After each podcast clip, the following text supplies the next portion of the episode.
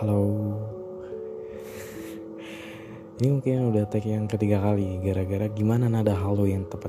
Dari di awal tuh kayak halo itu kayak ceria kali. Halo itu kayak nelfon Jadi yang ketiga tadi lebih cocok. Tapi kalau disuruh ulang lagi gimana yang ketiga udah lupa pasti. Selamat malam dan selamat lebaran. Selamat lebaran untuk uh, orang-orang yang merayakan di momen yang fitri ini saya memohon maaf atas apa yang saya lakukan baik sikap maupun perkataan yang menyakiti baik yang saya sengaja maupun tidak sengaja baik yang saya ketahui maupun tidak ketahui. Siapa pun itu saya mohon maaf lahir dan batin. Uh, udah lama nggak ngepost episode baru mungkin udah berapa bulan kali ya. Ya sederhana mungkin jawabannya. Karena di momen saya ngepost itu ada hal yang lebih membahagiakan. Jadi ya renggang atau senggangnya tuh di momen ini. Gitu. Uh, apa ya mau ngomongin apa juga nggak tahu sebenarnya. Cuma kayak boleh lah episode baru.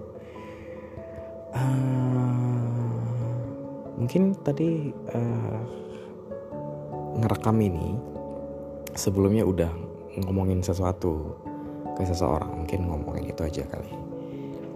Uh, apa ya kita bukan kita uh, aku aku lah ya kata ganti aku aja nggak usah saya.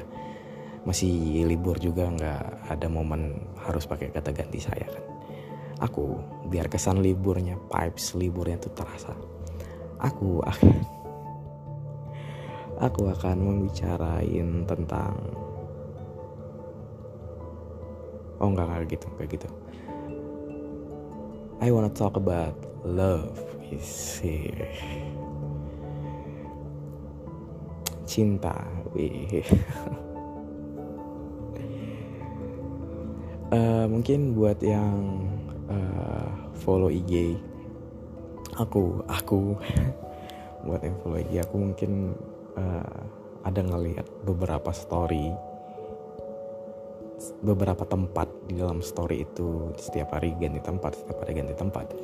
Uh, itu aku lagi di momen survei. Jadi adalah di kerjaan yang menuntut saya dan beberapa teman-teman untuk pergi di beberapa tempat di Sumatera Utara dekatnya sebenarnya daerah. Mungkin kalau yang uh, udah lihat ada di Parapat ada di Serang Berdagai ada di Kuala Hulu ada Porsche ada uh, Siantar dan sebagainya. Aku pengen bicarain itu dan coba nemuin garis tema hari ini tadi asal ngomongnya cinta dan tiba-tiba kayak teringat survei nah jadi uh, buat yang belum tahu survei yang kami lakukan ini bukan survei tentang yang sifatnya pendataan. Uh, bukan ini surveinya untuk melihat apa namanya uh, situasi dan kondisi seseorang apakah layak atau tidak untuk bisa berada di satu tempat. Sesederhana itu. Dan salah satu syarat kelayakan untuk seseorang itu bisa berada di satu tempat tersebut adalah uh, berada di garis ekonomi yang menengah ke bawah. Khususnya yang ke bawah. Tahun lalu itu uh, aku ke daerah Padang Sidimpuan Pajamungan, Kota Nopan dan lain sebagainya. Uh, tahun ini aku di daerah yang aku sebutin tadi.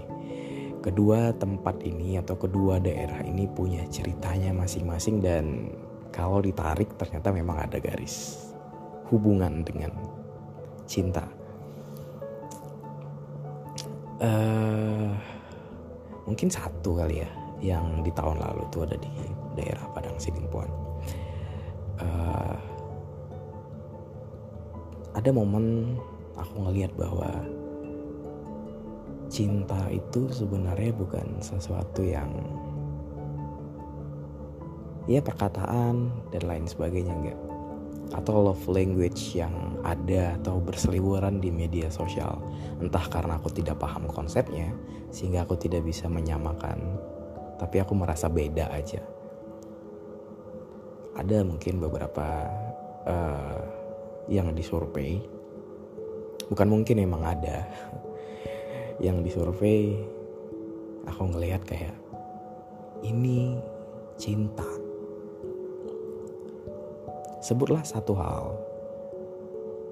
Jadi uh, aku ngelihat jadi sederhananya orang yang disurvei ini akan berada di satu tempat dan lama jadi akan kalau ia diterima nanti akan berpisah dengan orang-orang terdekat khususnya keluarga.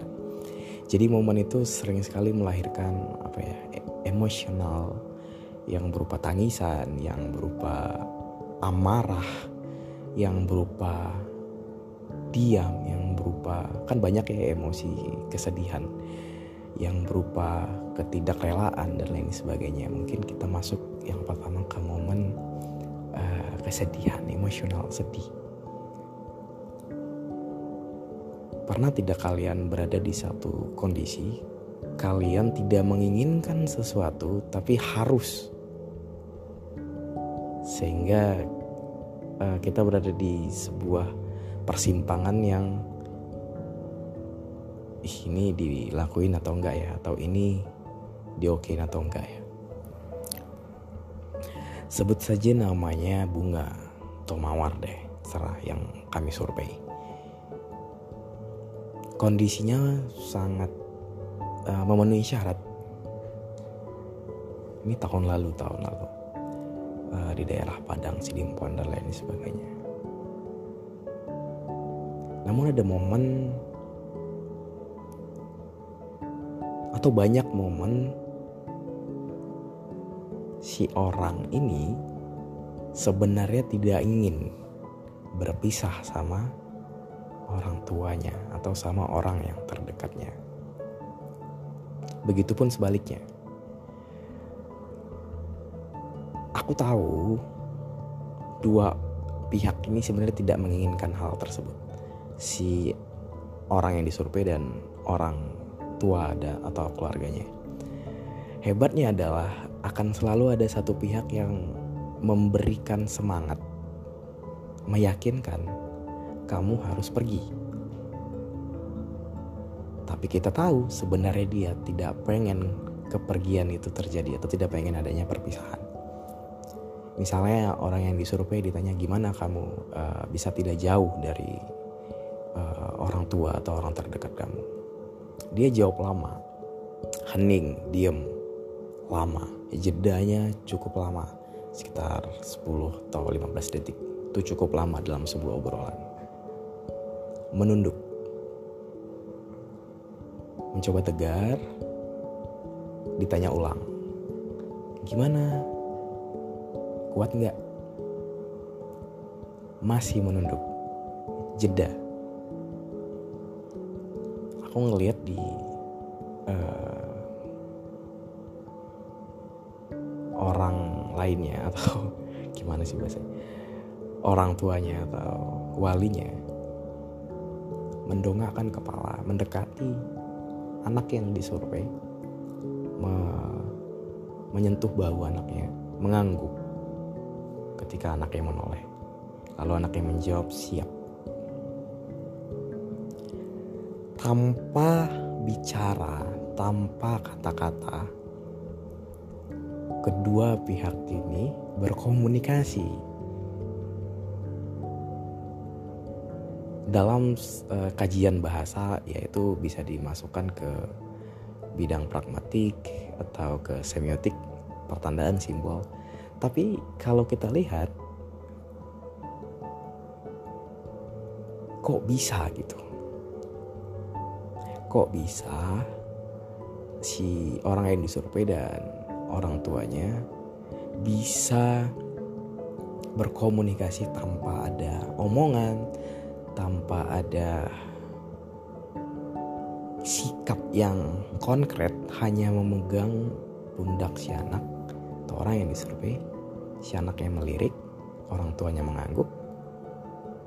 selalu si anak bilang siap kan banyak hal maksudnya uh, kalau kita bahas secara kebahasaan kita bahas konteksnya. Konteksnya itu siap atau tidak. Orang tua tidak ngomong apa-apa. Orang tua menepuk pundak anaknya mengangguk lalu anaknya bilang siap. Anggukan orang tua bisa aja nih kalau dari bahasa bisa mengandung beberapa makna. Karena tidak ketidak konkretan itu di dalam komunikasi nonverbal nonverbalnya bisa aja anggukan itu meyakinkan si anak apa pun yang kamu jawab tidak masalah. Mau kamu jawab tidak siap tidak apa-apa. Mau kamu jawab siap juga tidak apa-apa. Tapi mengapa si anak yakin tanpa mikir ketika menoleh ke orang tua ia menoleh ke si penanya dan ia mengangguk lalu dia bilang siap. Orang tuanya gantian menunduk. Lalu gantian anaknya melihat orang tuanya, lalu orang tuanya beberapa detik menaikkan, uh, mendongakkan kepalanya, lalu tersenyum. Senyum orang tuanya bisa banyak maknanya, tapi si anak merasa kalau senyum orang tuanya adalah wah akhirnya anakku atau wah akhirnya uh, anakku ini mau bersekolah di situ atau mau berada di situ. Ini udah capek dari tadi ganti-ganti kosakata biar tidak ketahuan ini survei apa. Udahlah gak apa-apa. Jadi sederhananya kayak komunikasinya itu non verbal dan non verbalnya tuh abstrak tidak konkret tapi keduanya saling memahami satu sama lain.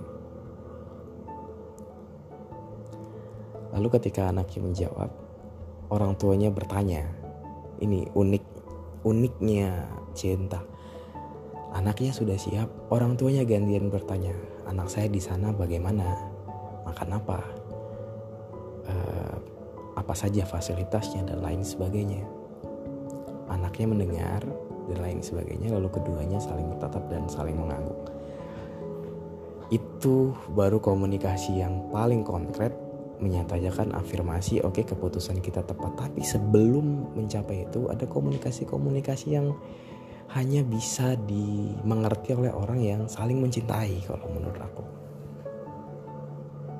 Itu momen yang pertama. Dan masih di tahun yang lalu tahun yang lalu tuh memang penuh emosional kalau kalau versi aku. Mungkin karena itu tahun pertama aku survei tahun eh, di tahun yang lalu juga ada satu momen ketemu sama seorang anak sebut saja namanya Anggrek. Itu hari tidak harus jadi sederhananya tuh anak uh, datang dari sekolah karena kami datang di jam pembelajaran di hari uh, hari sekolah. Si anak diantar sama gurunya lalu orang tuanya dipanggil dan sebagainya ngumpul lah pada akhirnya di rumah. Aku kemarin uh, punya job desk untuk menanya si anak. Lalu aku tanya-tanya ke si anak aku ngelihat anak ini kenapa ceria tapi kayak ada satu tenaga yang tidak ditemukan di situ. Semangatnya kerasa tapi merasa kalau kayaknya ada yang kurang pas dari fisiknya.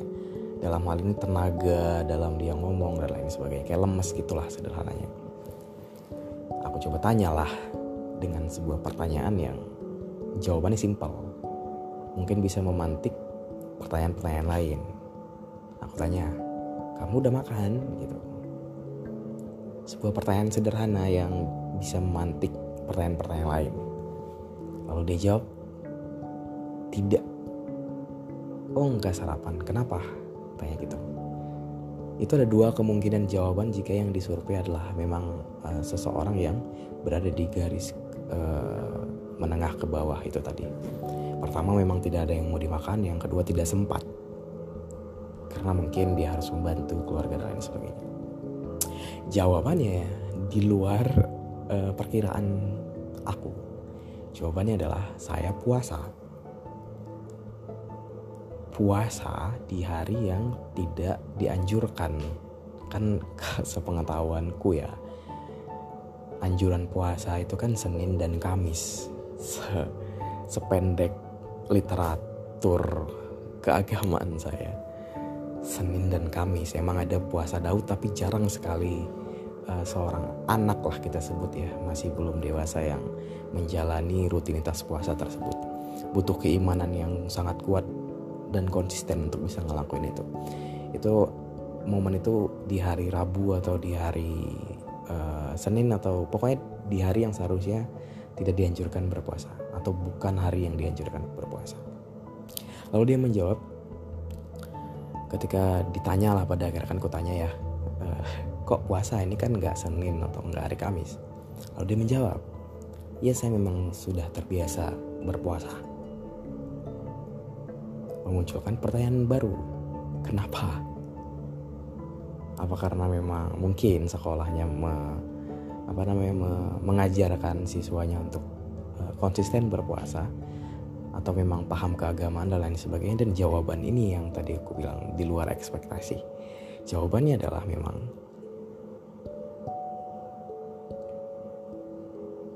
puasa tersebut dilakukan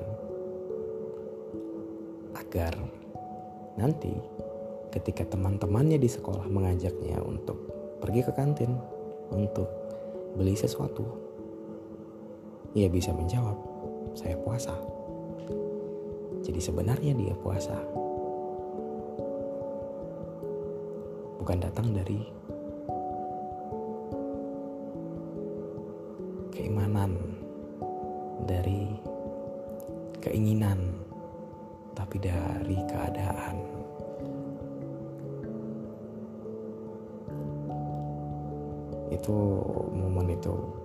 sekarang aku ingat dan selalu berhasil menggetarkan hati kalau diingat-ingat lagi.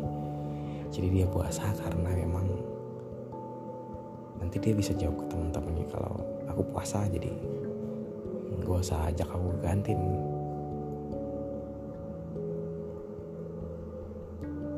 Ketika ditarik garisnya ternyata memang masih ada hubungannya dengan cinta. Dia punya adik yang sangat kecil, banyak, rapat punya orang tua yang juga uh, berpenghasilan di bawah rata-rata dia sebagai anak tertua barangkali atau anak yang paling tua umurnya di rumah pada saat itu mengorbankan dirinya agar mungkin adik-adiknya bisa jajan, bisa makan, dan lain sebagainya. Cinta antara seorang anak kepada orang tuanya. Oke, okay. itu tahun lalu dan tahun ini variat variasi sekali aku ngelihat garis cinta itu. Ada satu momen kami datangi seorang anak di daerah Tanjung Balai. Ayahnya sudah tidak ada, sudah meninggal. Ia tinggal bersama adiknya dan adiknya dan adiknya. Ibunya seorang penjual apa pun. Apa yang bisa dia jual, dia jual. Entah uh, menjualkan barang-barang orang lain atau menjajakan barang-barang orang lain dan lain sebagainya. Dari segi keadaan sangat layak dibantu. Tapi masih akan selalu banyak yang bisa digali. Si anak merasa kalau ia punya tanggung jawab sebagai anak tertua dia punya tanggung jawab untuk setelah tamat dari uh, sekolahnya atau setelah dia selesai menempuh pendidikannya, ia bisa kerja apa pun. Di Tanjung Balai mungkin dia berpikir banyak yang bisa dia kerjakan. Yaitu menjual apa yang seharusnya ibunya lakukan mencari ikan dan lain sebagainya. Dia merasa punya tanggung jawab untuk hal tersebut. Tapi ibunya menolak. ibunya ingin anaknya tetap melanjutkan sekolahnya atau melanjutkan pendidikannya. Si anak nggak pengen, si anak pengennya kerja. Karena si anak merasa ketika dia disetujui untuk bisa pergi dan lama ketidak ketemu orang tuanya, mungkin dia akan merasa bagaimana orang tua aku nanti ketika aku pergi. Bagaimana nanti adik-adiknya makan apa? Oke, saya makannya terjamin, tapi bagaimana dengan keluarga saya? Tapi si ibu sekali lagi, tapi si orang tua sekali lagi. Merasa kalau anaknya harus sekolah karena ibunya merasa ia masih punya tanggung jawab untuk menyekolahkan anaknya. Ibunya tidak merasa atau tidak punya tendensi untuk oke okay, biar anakku sukses nantinya. Bisa mengangkat derajat orang tua itu mungkin ada tapi di momen itu yang saya dengar ia masih punya tanggung jawab untuk menyekolahkan si anak. Cinta sangat terang dari cintanya. Ketika diberitahukan bahwa kalau kamu bekerja dan lain sebagainya kamu hanya bisa bantu keluarga kamu uh, di beberapa waktu saja hanya untuk makan dan lain sebagainya bagaimana nanti jika kamu sakit dan lain sebagainya. Namun jika kamu berpendidikan, kamu invest waktu kamu di pendidikan, mungkin, mungkin kemungkinan rezeki kamu bisa bukan hanya bisa untuk memberi makan, tapi bisa mengangkat derajat perekonomian keluarga. Mungkin bisa menyekolahkan adik-adiknya, mungkin bisa membahagiakan orang tuanya. Lalu pada akhirnya dia setuju, si anak setuju, oke okay, saya ambil tapi sekali lagi dalam keadaan murung ya ambil. Ada lagi seorang anak. Ketika datang, dia mungkin anak pertama yang tidak excited dari dari tahun lalu sampai sekarang ini baru saya ketemu anak yang saya lagi aku uh, ketemu sama anak yang tidak terlalu excited dengan kehadiran superior Ketika digali, ditanya, dia jawabnya simpel, sederhana, nunduk, diem, dan lain sebagainya. Orang tuanya semangat. Tapi ketika digali lagi, ia tidak ingin jauh dari orang tua. Bukan karena dia anak anak mama, enggak. Tapi karena ayahnya hilang ketika masih di lokasi yang sama. Hilang ketika mencari nafkah. Sampai sekarang belum kembali. Sudah beberapa tahun dia tidak ingin dia tidak ingin uh, ibunya sendiri sedangkan ibunya ingin anaknya sekolah sebuah garis ya terang sekali melambangkan bahwa cinta itu uh, erat sekali kaitannya dengan sebuah pengorbanan bahwa sebenarnya kalau diulik-ulik lagi konsep kebahagiaan seseorang itu sebenarnya sama kalau menurut aku. Konsep kebahagiaan seseorang itu sebenarnya sama. Coba kita kesampingkan konsep kebahagiaan itu sifatnya perekonomian ya. Kita kesampingkan itu. Itu cuma salah satu jalan aja. Tapi tujuan utama seseorang untuk bahagia sama. Yaitu membahagiakan orang yang ia cintai oh gimana dengan orang yang uh, pengen punya mobil lah pengen punya apa pun yang bersifat uh, benda untuk dirinya sendiri itu artinya dia cinta dengan dirinya sendiri secinta itu dia sampai dia ingin terus ingin terus uh, memiliki apa pun yang dia inginkan jadi sebenarnya kebahagiaan itu sama dengan cinta. Orang yang sudah sangat cinta akan meletakkan seluruh kebahagiaannya ke orang yang ia cintai. Makanya jika membicarakan cinta, nggak akan bisa lepas. Atau tidak akan bisa kita pilih contoh yang paling-paling tepat. Ketimbang contoh cinta antara seorang orang tua dengan anaknya. Nggak akan bisa kita pilih contoh sebaik atau analogi yang paling baik daripada itu. Nggak ada.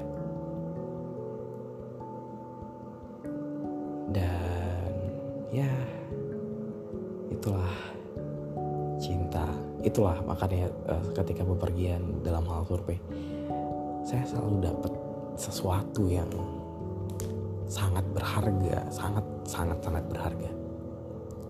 Tahun lalu aku dapat sesuatu yang ya kadang hilang kadang muncul. Tapi kalau dia muncul dia lebih tebal yaitu rasa syukur. Bahwa kepahitan hidup yang kita hadapi ternyata manis untuk beberapa orang. Sehingga kita bisa lebih bersyukur atas sesuatu. Dan yang ini aku dapat momen ya uh, tadi. Definisi cinta bahwa definisi cinta adalah membahagiakan orang yang yang kita cintai.